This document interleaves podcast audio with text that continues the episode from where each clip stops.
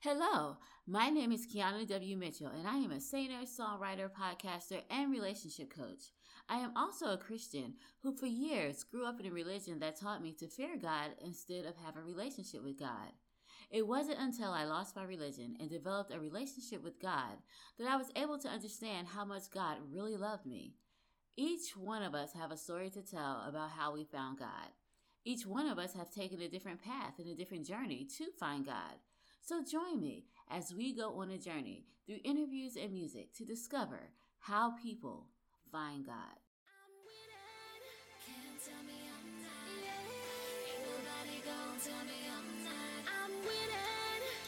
tell me I'm not.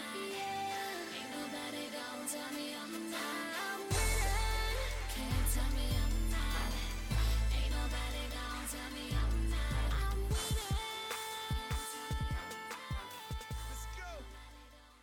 Hello, and welcome to another episode of the Finding God podcast. I am your host, Keana W. Mitchell.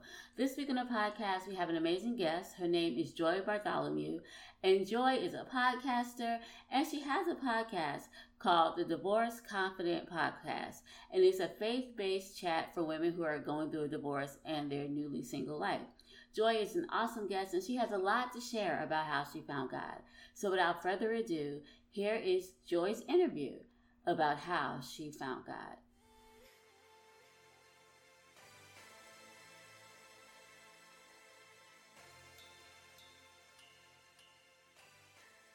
Hello, Joy. How are you doing today?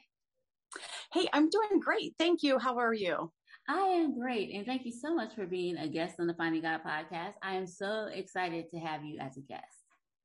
You know, I'm really appreciative that um, we're able to connect like this. Um, I'm excited to be able to kind of talk through all of these topics. I'm excited to uh, be here with you. Awesome. So we're going to get right to it. Um, I'm going to ask you the question I ask everybody on the podcast. What was your childhood like? You know, I, I have to say my childhood was really um, normal. it was like that. It was really that, that idyllic, um, suburban, just childhood. It was, um, I was an only child. My parents were married, stayed married until my father died about 10 years ago. Uh, I went to a private school. I went to a Christian school.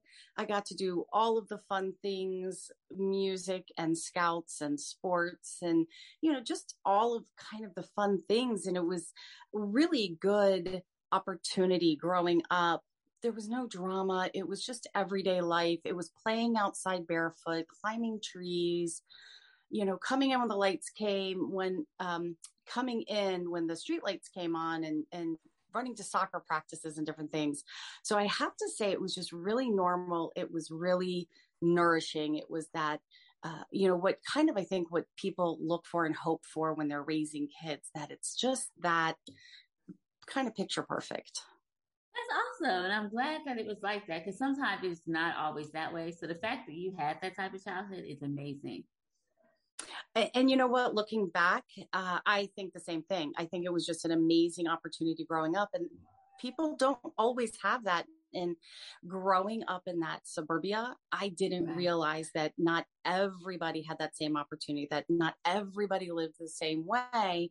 And it wasn't until I got much older that I went, wait a minute, this, this is, this is a, a small percentage of how right. people live and how they grow up. And we do this service project through church, Appalachia Service Project, where we take the kids, the teenagers into um, different parts of the Appalachian Mountains and do home repairs for people maybe who don't have the funds to be able to do it. Hmm. And it's good for my kids who kind of have this suburban life to be able to see part of that as well. So sometimes it's not what you've grown up in and what you know, mm-hmm. but you have to be able to step out and find some of those opportunities to interact with people who are different. Yeah. And I think that that's a huge um, growth opportunity.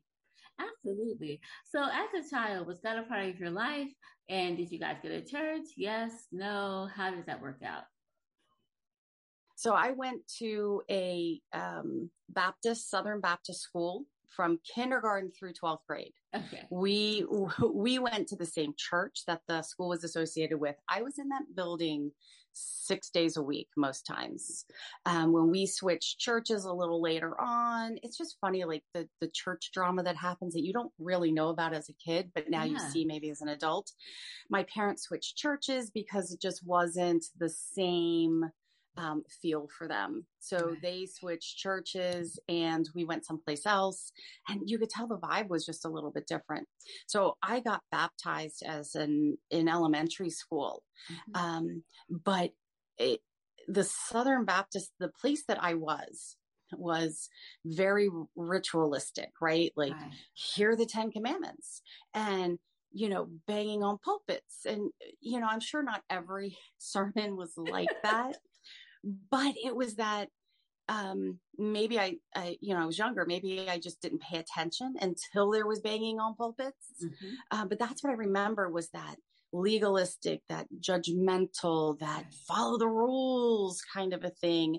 And I think it was a little bit of a scared straight program, you know, for us when we were younger, like, oh, you can't do anything. You can't step outside of these boundaries. And it wasn't until much later that I kind of grew out of that very confined way of thinking. I totally get that because I kind of grew up in a church similar to that. It was like, this is right, this is wrong. If people aren't doing this, then they're wrong. It was one of those things. And so it wasn't until later that I began to see things differently. Like, wait a minute, that's not exactly true. And I don't think it has to be that hard. You know, I totally get where you're coming from on that one because, yeah, it was the same yeah. thing and and it was just so confining like you just felt Absolutely. like you were going to step outside of the box like we had to wear dresses to school and if they thought our dress was too short if we knelt on the ground mm-hmm. if it was two inches off the ground that was too short and it was it, it, was you know it was a talk to the parents it was a talk mm-hmm. to the you know whomever i mean we looked our cheerleading outfits were hysterical like i thought we were amish you know, because those skirts were so long. But yeah. um, it was just a different way of thinking and interacting with faith and religion mm-hmm. and interacting with God than where I am now. Yeah, no, it's funny because I remember when I was growing up, my mom wouldn't let me wear pants because she's like, "Nope, you can't wear pants; it's against the Bible and all kind of stuff." And so, in my twenties, when I got my first pair of pants, she literally is like, "Keana, you know, it is too close to end of time for you to be doing this. I'm just like, Mom, listen, the pair of pants. And then I had to explain to her, because by that time I was reading the Bible myself, I was like, listen, I said, in the Bible, it talks about men and women clothes. I'm like, but these are women pants, okay? They have those now. so I think that you would be okay if you wore them, and I'm pretty sure you're not going to go to hell if you have a pair of pants. So after I did that, then she started to wear some pants. I was like, it's okay. Like, I think you're going to be all right. But I get it. That's how it was yeah and and even now like i look at things and i go oh that's not good and i have to remember going back like god wants you to be in the in the church in the service listening to the word. He's not so much caring about how you got there and how you got dressed to get there right. right? Like he wants you to be a part of that community and part of that body of christ. Like so uh, so what if they're wearing their um, football jersey mm-hmm. with a pair of jeans into church? Like yeah. i i definitely fight myself on that, you know, back and forth uh you know because it's not what i grew up with. Yeah and i've always said sometimes it's difficult if you grew up in a christian environment. And like mm-hmm. you i also went to a church school that was associated with my church. So when you grow up in those kind of situations it's hard to stop yourself sometimes from being judgmental because that's all we were taught.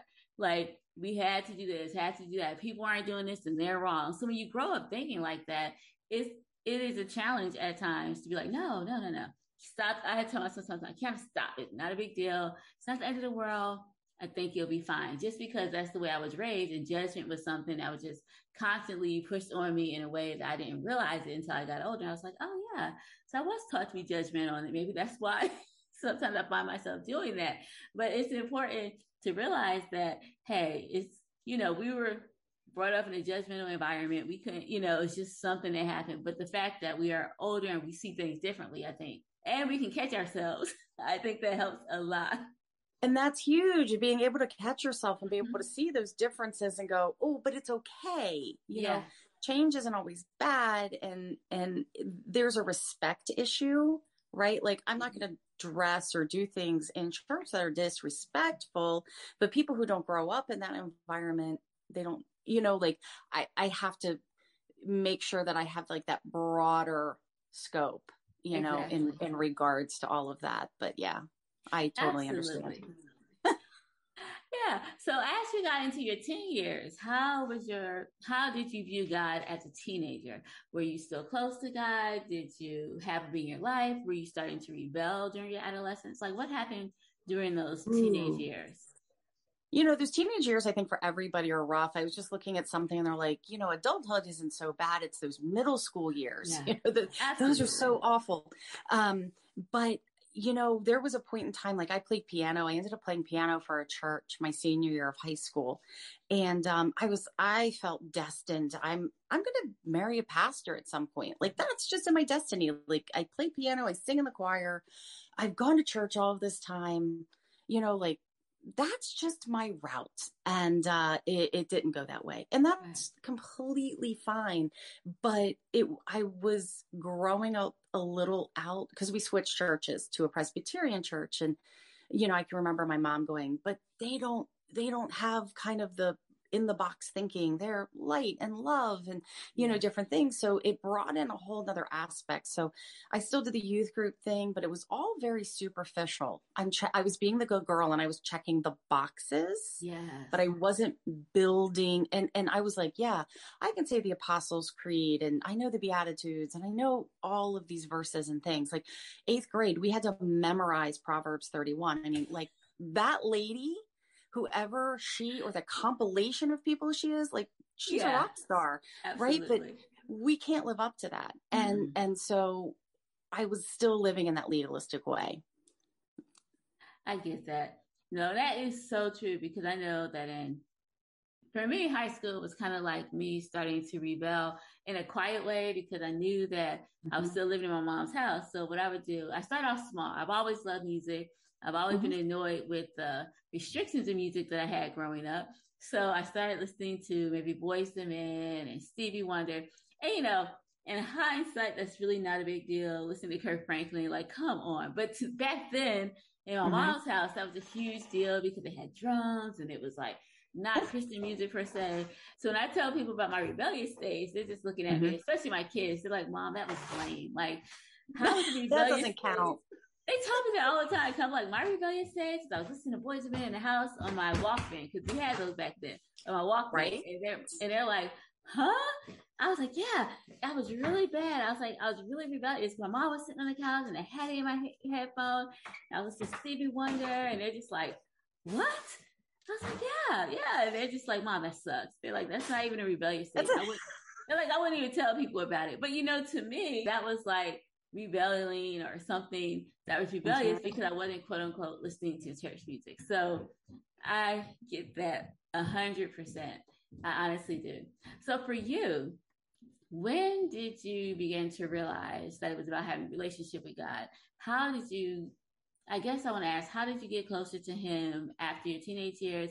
When it stopped checking the boxes? When did you realize it was more than just doing the good girl kind of thing? So I must be a little bit of a slow learner because it took me quite a while. Like it wasn't in my 20s, it wasn't in my 30s. I was still going to church. I was bringing my kids along and they're like dresses and my son was in his button up shirt and his khakis you know, we were doing the picture perfect thing. Mm-hmm. Um, it really wasn't until I don't want to say crisis, but until my divorce hit that I really wasn't available to step into that space where I was had to find some faith. Um, and, and, and step it into it in a new way. And my church, I have to say, was very good in regards to divorce issues. They have right. a divorce care program.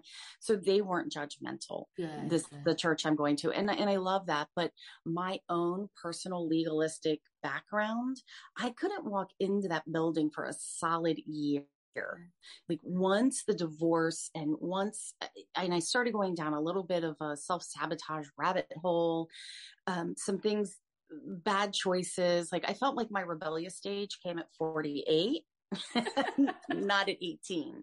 Okay. And, and, and so following in that line, I couldn't step into church. And it wasn't until I really had to kind of sit down with making some changes, mm-hmm.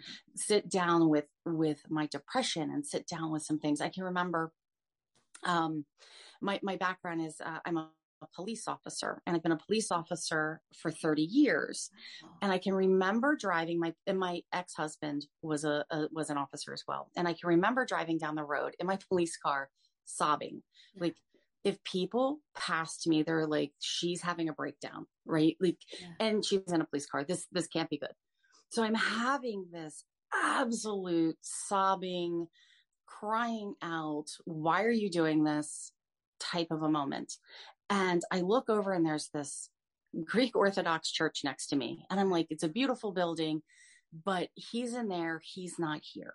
Right. It's there. It's not here and literally I'm sobbing. All of a sudden, I'm in the car by myself, and all of a sudden I hear, I have something better. Wow. And I, the, the, the sob stop. I literally hiccup and I look around. I'm going, there's nobody here. It's just me. Mm-hmm. And I heard the voice again. I have something better. Wow. And I said, wait a minute. This is, this is crazy. This, this isn't how, what's going on? Like it took me a while to process it. And I have to say it, it that was kind of the beginning of that healing journey yes. of being able to go, this is a relationship. And that's where I started making the inroads of the prayer and reading and diving into relationships with other Christian women who mm-hmm. mentor and just be that community and, and, and, be that again body of Christ. And that's where it really started. Um, so I have to say it was just that voice that started the relationship. That is awesome. And the things that you're like driving in your car, you're going through some things, and God literally talked to you and was like, I have something better. And that was the thing that started you on your journey. That is awesome. Yeah. And, and it's just been such an amazing place from there. So then I got um, certified as a yoga teacher through Yoga Faith, mm-hmm. and it's a Christian based organization. You know, there's several of them out there who really bring scripture into the movement, make it like that moving meditation. So I found all of these new ways that were anti what I grew up with. Yeah. You know, very opposite that I've been able to find that connection and that way of building that relationship that very much certain um certain arms of christianity uh, you know think oh that's buddhist or that's new yeah. age or that's whatever and it's it's it's body movement it's how you put those two together how you, what the mindset the meditation that you use mm-hmm. mm-hmm. and and things that i never would have done before in so much as really kind of diving into so i love that it's opened these new doors it's opened these new opportunities ways of thinking and bringing things together in in different building blocks I love that because I've heard the same thing. I've heard people like, no, you shouldn't do yoga because of this, that, and the other. And I'm like, in the Bible, tells you you should meditate. It does say meditate on God's word. So, like, I don't understand what the huge issue is with the whole meditation and things like that because I do see that it can, it does have healing properties in it. It can make you feel better. That's a form of self care. Like, so I think that Definitely. it's awesome that you're able to do that because so many times I think as Christians, we neglect self care because we don't want to admit that we're feeling bad, we're feeling mm-hmm. depressed. All we want to say is, you know, that's the devil. He's gonna, he's trying to get us and stuff. And it's like, I think, I think we give him too much credit because I don't think it's the devil all the time. Like we feel this way because of things that are happening in our lives. And because we live in this world that is sinful, like bad things happen to good people. So it's not always the devil. It could just be I say sometimes it could be a life choice. If it's not a life choice, it could just be something that happens because things aren't always going to go our way. And so I think with us always blaming the devil and like, we need to pray more. We need to stop these attacks. I'm just like, I don't think that's it. Like, I just think that things happen to us. We can go to God for them, but I don't think the devil is always 100% trying to spend all his time trying to get to us. You know, I know it's easy to think sometimes because of Job and what happened to him, but mm-hmm. I don't remember in the Bible where it said where it had that was one experience that it talked about. But I honestly don't recall in the Bible where it talks about everybody being attacked by the devil. So I just think sometimes we give him too much credit. And so we don't do the self care because we just think it's an attack of the enemy and we should be praying about it. When, of course, pray about everything, but you can meditate, you can exercise, you can do yoga, like you can do other things for self care and maintenance that could also help your mental well being and everything. So I'm glad you brought that up.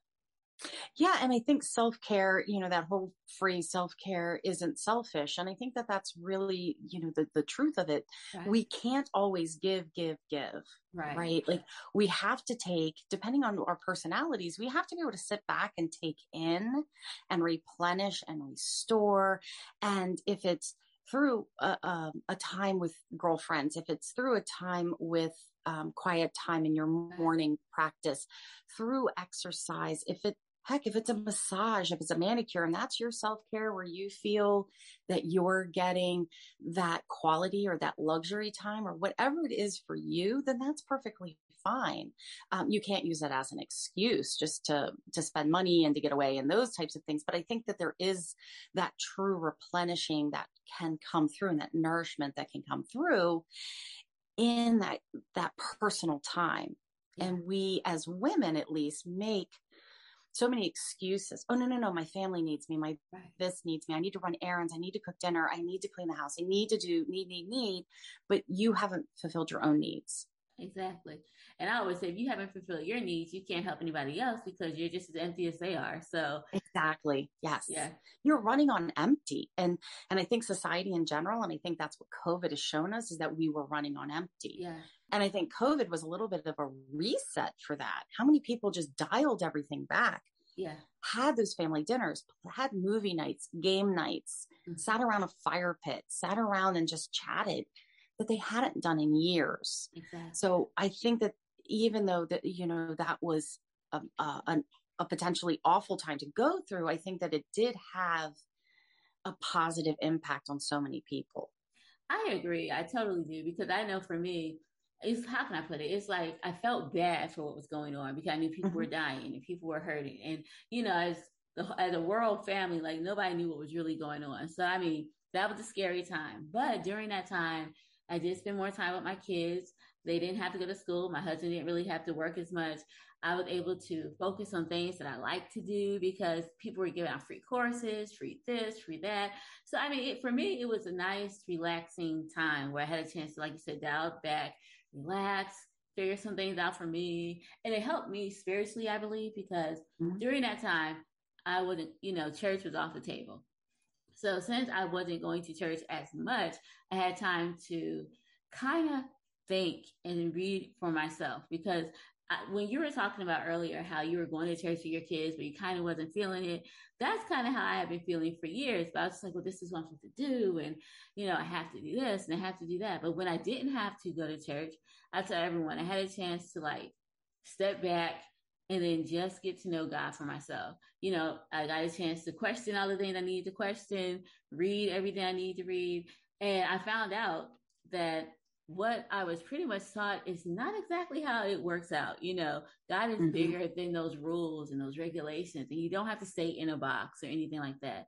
And I tell everyone just because we don't, just because I, I don't really do religion or anything, doesn't mean that I go and do all kind of stuff because it's my whole thing is like if we love God, then we're going to do things to please him. But we're not going to do it because of rules. We're not going to do it because of religion or because we're scared or going to hell. We're going to do it because we genuinely love God. And for me, I think loving him has it has a better impact than fearing him because you do things if you're afraid. But if you do things because you actually love somebody, I just think it means a lot more. And it's easier to do because you love someone someone rather than just doing it. Well, I got to do this, have to do this, or else bad things can happen. So that was a time for me that I have to say I kind of grew spiritually. And even now, I feel, you know, good. God and I have a good relationship. I learn new things every single day. you know, it's just amazing. So, yeah, I totally understand. It's like the pandemic was mm-hmm. a bad thing, but for me, it also has some good implications as well. yeah and like you were saying you take those obligations off and you start you start learning because you want to learn yeah. you start you start interacting you start worshiping you start growing in that way. It's so authentic and genuine. It's not forced and and it has that freedom to it. Yeah absolutely. And it's like you're no longer afraid of oh if i mess up i'm going to go to hell or not knowing what will happen to you because it's like you already know. You're just having a relationship with God is easy, it's carefree, mm-hmm. it's not stressful at all. And I just found it to be so freeing for me. Right. And and I found that through my divorce. Like, you know, I, I kept thinking I'm going to be judged because of this. This this isn't what God's intention was with marriage was to have this divorce. But he loved me more than he loves my marriage. Yeah, exactly. Right. Yes. And so I had to be able to separate that and I had to be able to step into that because that was part of it that was playing inside. And that was where I really had to find that reconciliation mm-hmm. between God and religion and, and life circumstances to be able to meld those together and be able to feel um, comfortable and accepting and moving forward in a way that I was like, I'm not going to be judged for this. Right. He loves me no matter what. Mm-hmm. He knew my divorce was going to happen before yeah. I even was born. Like he knew these things and he loved me still. He loves me through them. And, you know, that's not going to change. Yeah, exactly. And I know like I'm a relationship coach as well. And I know as much as we want to say mm-hmm. marriages can't work out, but you know, they can, but we also have to be realistic and like they don't always work. And it, when they don't work, we can't sit here and blame individuals because life happens, things happen, and sometimes mm-hmm. you just cannot fix certain situations. So I'm glad you were able to realize that. And you know, I know people, especially in the Christian faith, believe that you get married, mm-hmm. you stay married forever. But I think that's kind of where it's like that's not really how that works out. And it's like no one wants a divorce. It's not people are running like, oh, let me hurry up and do this. Most people try and try and try before that actually occurs. So I just think that thinking that every single marriage is going to work out, and if it doesn't, then something's wrong with the person. I just think that thinking is not true. I don't think it's a factual reality at all because, you know, things happen. I think that in the church, we have to expect that we can't make, we can't force people to live up to a standard that's impossible to keep. You know, some things can be fixed, but some things just can't. And I don't, I think it's impossible to try to tell everyone every single marriage is going to last forever and ever. Exactly. And and I know so many people who have stayed longer than they should have, uh-huh. you know, it in in toxic situations, right. you know, I know that word is overused, but in toxic situations, they may not reach abuse, but they're you know there's that there's that sliding scale of a negativity in a marriage and it doesn't have to be abusive to be bad it can exactly. still be you know it still can be um, a bad relationship and yeah if you can fix it if you can work on it if you can go to therapy but both parties need to be able to step yes. up and make that commitment mm-hmm. and sometimes you have one side that will and one side that won't and, and it's not going to get reconciled because both of those parties aren't putting in the time and energy that needs to happen. And I don't want people to think that if you end up getting divorced for a myriad of reasons that that you're a bad person, that you're not loved, that you can't um, continue to walk in a Christian faith, that you can't continue to come to church and have that relationship with God. So I just, uh, I want people to know that in my realm of of people that I, I talk to and I deal with, I really want them to know that you're loved and that is bigger than those circumstances. Exactly. Yes. So if there was someone out there who is actively looking for God, what advice would you give them? You know, it's that, it's that quiet time. I for me, I really found it was in in quiet time and reflection, um, in in journaling, in nature. But it was in that alone time that I was able to find that connection. I can't find that connection with the dog barking, the doorbell ringing, the kids like swirling through my head while I'm making dinner. For me, I needed that that specific space. So if that's your morning routine, if that's your evening walk, if that's your meditation, if that's your exercise, whatever it is, finding that space where you can be alone to interact and to have that prayer and conversation, I think is huge. I love that. That is so true. Just finding time to spend with God. All right. Well, thank you so much for being a guest on the show. I truly enjoyed our conversation, and it was awesome to have you. Thank you guest. so much. Wow, what an amazing interview! I especially love it when Joy talks about how it's in the quiet times that you're able to find that connection with God. And I find that to be so true because there are so many times when I am busy, or even if I get up early in the morning to have devotion and my mind is racing, it is hard for me to connect with God. It's hard for me to think or pray or even talk to Him because my mind is going in so many directions. And so I love it when she says how it's important for us to find that time, find that quiet time with God, whether it's driving in your car, getting up early, um, taking a walk, whatever it is, just find that quiet time and that space with God where you can connect and talk to Him so that you can develop a relationship with God. And let me tell you, sometimes it can happen organically, but then a lot of times we need to plan to spend time with God. So you know how you just plan to go out on a date with your significant other or plan to do things with your kids. Well, you know, I kind of think if we're in a relationship with God, it's important to plan time to spend with Him. And be like, God, okay, this is the time I'm going to spend with you. Let's talk, let's connect, and find that quiet time and that quiet place where you can spend time with God and connect with God. So if you are having a hard time spending time with God and talking to Him and just finding that time, I would encourage you to think of it as a date, an appointment, something that's important, and set aside that time to spend with God. Now, our artist of the week is Dwayne George, and we are going to listen to his single, All My Heart. So here is the single, All My Heart, from our artist of the week, Dwayne George.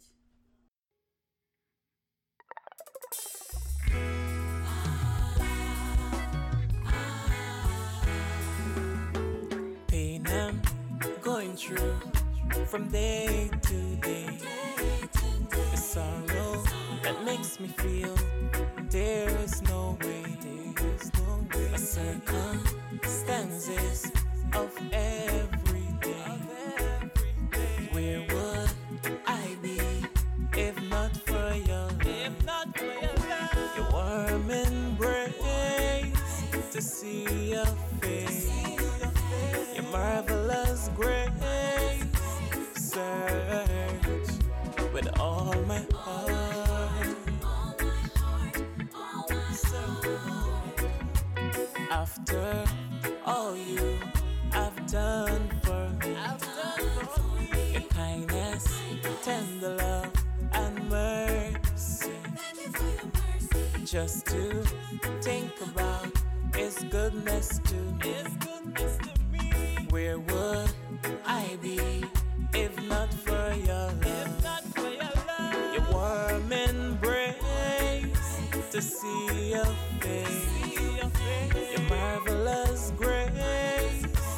Serve with all my heart. Pain I'm going through from day to day. The sorrow that makes me feel there's no way, there's no way. A circumstances of every day. Where would